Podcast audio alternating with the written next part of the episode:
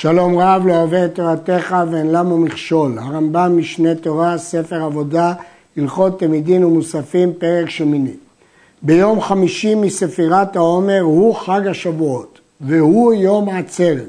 חכמים קראו לו עצרת. וביום זה מקריבים מוסף כמו מוסף ראש חודש, שני פרים ועיל ושבעה כבשים, כולם עולות, ושעיר חטאת.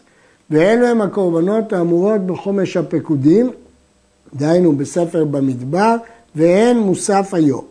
ועוד מביאים יתר על המוסף ביום הזה מנחה חדשה שתי הלחם, ומקריבים עם הלחם פר ושני אלים, ושבעה כבשים הכל עולות, וסיר חטאת, ושני כבשים זבח שלמים, ואלו הן הקורבנות האמורות בחומש ויקרא.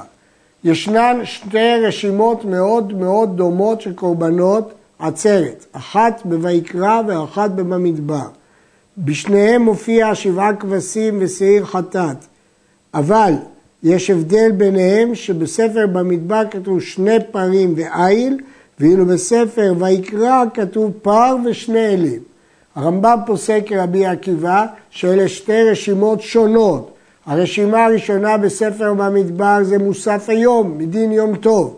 הרשימה השנייה זה בגלל הלחם, כיוון שמביאים את הלחם, מביאים עם הלחם כבשים. אלה הקורבנות האמורים בפרשת ויקרא. נמצא הקרב ביום זה יתר על שני מידים, התמידים, זה סיכום של שתי הרשימות, שלושה פרים ושלושה אלים וארבעה עשר כבשים, הכל עשרים בהמה עולות, ושני שעירים חטאות נאכלים, ושני כבשים שלמים נאכלים. שתי הלחם אינם באים אלא מן הארץ ומן החדש, שנאמר משמושבותיכם תביאו לחם תנופה. לא מצאו חדש, יביאו מן העלייה. אם כן, שיטת הרמב"ם, שכמו לשון המשנה, רק מהארץ ורק מהחדש. רק בדיעבד, אם לא מצאו חדש, יביאו מן העלייה, כלומר מן הישן. הרעב"ד אומר, הלכה זו בהפך, מכיוון שבגמרא מובאת ברייתא שאומרת שאפשר להביא מן הישן. הרמב"ם פסק כסתם המשנה, ומעלייה רק בדיעבד. חיטים שירדו בעבים, יש בהם ספק אם קורא אני בהם ממושבותיכם או אינם ממושבותיכם. לפיכך לא יביא ואם מביא כשר. רש"י מפרש שהייתה ספינה מלאה חיטים באוקיינוס והרוח העיפה אותם והם ירדו באביב. בכל אופן, ברור שהם לא חיטים של הארץ, אבל הם גם לא חיטים של חוץ לארץ. לכן זה ספק אם אפשר להביא ובדיעבד כשר. כיצד היו עושים? מביאים שלוש שעיר חיטים חדשות ושפין אותם, משפשפים אותם, ובועטים בהם כדרך כל המנחות, וטוחנים אותן סולת, ומנפים מהם שני עשרונות בשתים עשרה נפה, פחות מהעומר, כי שם זה שעורים, פה זה חיטים, מספיק 12 נפה. והשאר נפדה ונאכל לכל אדם וחייב בחלה ופטור מן המעשרות כמו שבארנו. שתי הלחם שהם מן החדש צריכים לבוא עיסרון מכל שאה ומחצה ומנפין אותם ב-12 נפה. ולחם הפנים שהוא בא מן הישן די לו ב-11 נפה והוא בא עיסרון מכל שאה. אבל העומר שהוא בא משעורים חדשות אינו בא מן המובחר, אלא משלוש סין ובשלוש עשרה נפה. וכולם עם ריבה במידות הסין שבאים מהם, או מהעת, כשרות. ולוקחים שני העשרונות ולשין אותן אחת אחת, ואופין אותן אחת אחת. ולישתן ועריכתן בחוץ, ואפייתן בפנים ככל המנחות. כבר הקשינו בפרק הקודם שהרמב"ם עצמו כותב שהמנחות לשעתם ועריכתם ואפייתם בפנים, והמפרשים נדחקו לתרץ דבר זה. ואין עשייתם דוחה יום טוב. כלל כל דבר שאפשר לעשות אותו מערב שבת או מערב יום טוב, לא דוחה יום טוב. ואין צריך לומר שבת, אלא אופין אותם מערב יום טוב. שבת זה לא דוחה, אבל למה יום טוב זה לא דוחה? הרי זה אוכל נפש, אכלות נאכלות. שנאמר, הוא לבדו יעשה לכם, לכם ולא לגבוה. הוא לבדו יעשה לכם, אוכל נפש אם זה אוכל נפש בשבילכם, אבל שתי הלחם נחשבים של גבוה ולכן זה לא ממעט. למרות שהמילה לכם ממעטים עוד דברים, לכם ולא לגויים וכן הלאה, בכל אופן אפשר למעט גם את זה, לכם ולא לגבוה. היה ערב יום טוב שבת, אופין אותן מערב שבת, ונאכלות בשלישי לאפייתן, שהוא יום טוב. והרי מפורש בתורה שאין חמץ. כיצד הוא עושה? כתוב בתורה סולת תהיינה, חמץ תאפנה.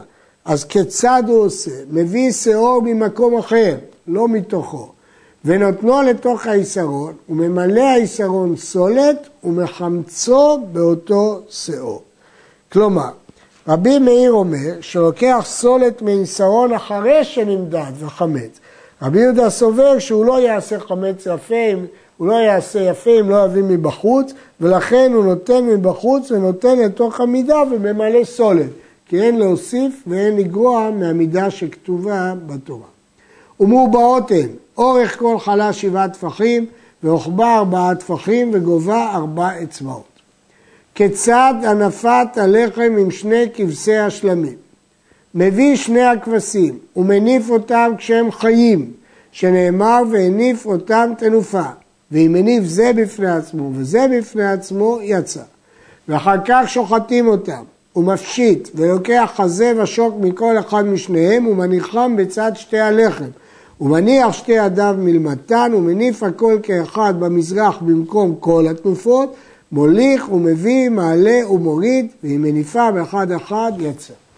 נשים לב, הרמב"ם מדבר על שתי תנופות, כך מפורש במשנה, שיש תנופה בכבשי עצרת שהם שלמי ציבור כשהם חיים וכשהם שחוטים. מאיפה לומדים את זה? אומר הרמב"ם בפירוש המשנה, מקבלה מהמילה אותם, שהם חיים וכשהם שחוטים. אלא שיש להעיר שהרמב"ם בתנופה חיים לא כתב שהוא מניף אותם עם הלחם. רק בתנופה של השחוטים הוא אומר שמביא חזה ושוק בצד שתי הלחם. כל המפרשים, רש"י ואחרים, מפרשים להפך.